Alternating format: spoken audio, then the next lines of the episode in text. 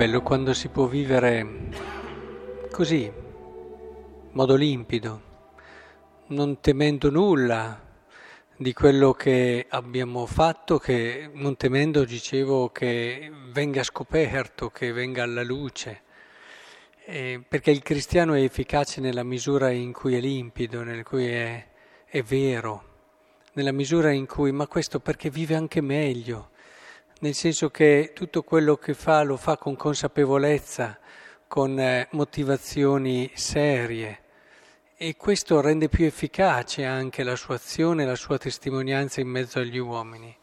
E allora illumina molto di più. C'è un passaggio qui però che ci obbliga a fermarci, che è questo Fate attenzione a quello che ascoltate, con la misura con la quale misurate sarà misurato a voi anzi vi sarà dato di più. È proprio così. Le persone generose che misurano il tempo che danno poco e il tempo che tengono per sé invece gli sembra sempre troppo, eh, sono persone che alla fine eh, sanno che questa generosità si moltiplica sanno che questo dare è un dare che alla fine gli sarà dato, anzi di più. Non è semplicemente una restituzione, ma è un entrare in un modo di essere diverso. Questo è il di più, l'eccedenza.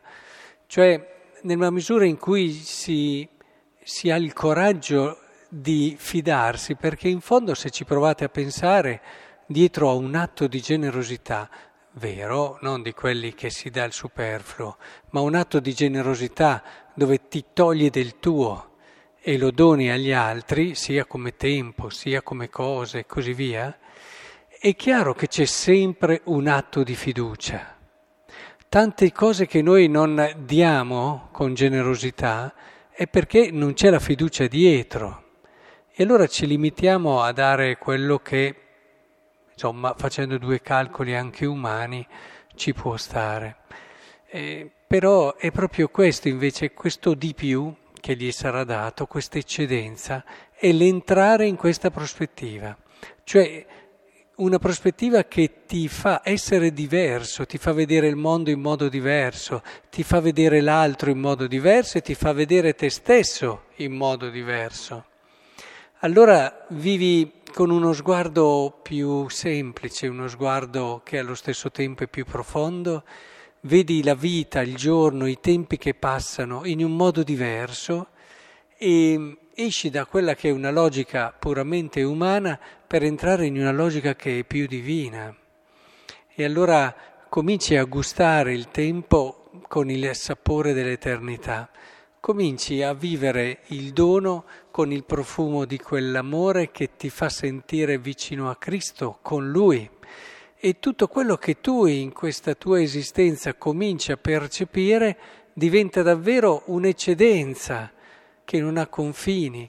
Per questo a chi non ha sarà tolto anche quello che ha, nel senso che gli sarà mostrata la sua verità, cioè non ha mica nulla in fondo è ruotato intorno a se stesso, alle sue esigenze, ai suoi bisogni e alla fine, alla fine si guarderà intorno, cercherà di capire chi è e farà fatica e guardandosi intorno cercherà di vedere se c'è qualcosa e non ci sarà molto. Eh, vedete, e anche il tempo che vivrà sarà un tempo vissuto nell'ansia, perché le ore passano e diventano sempre meno.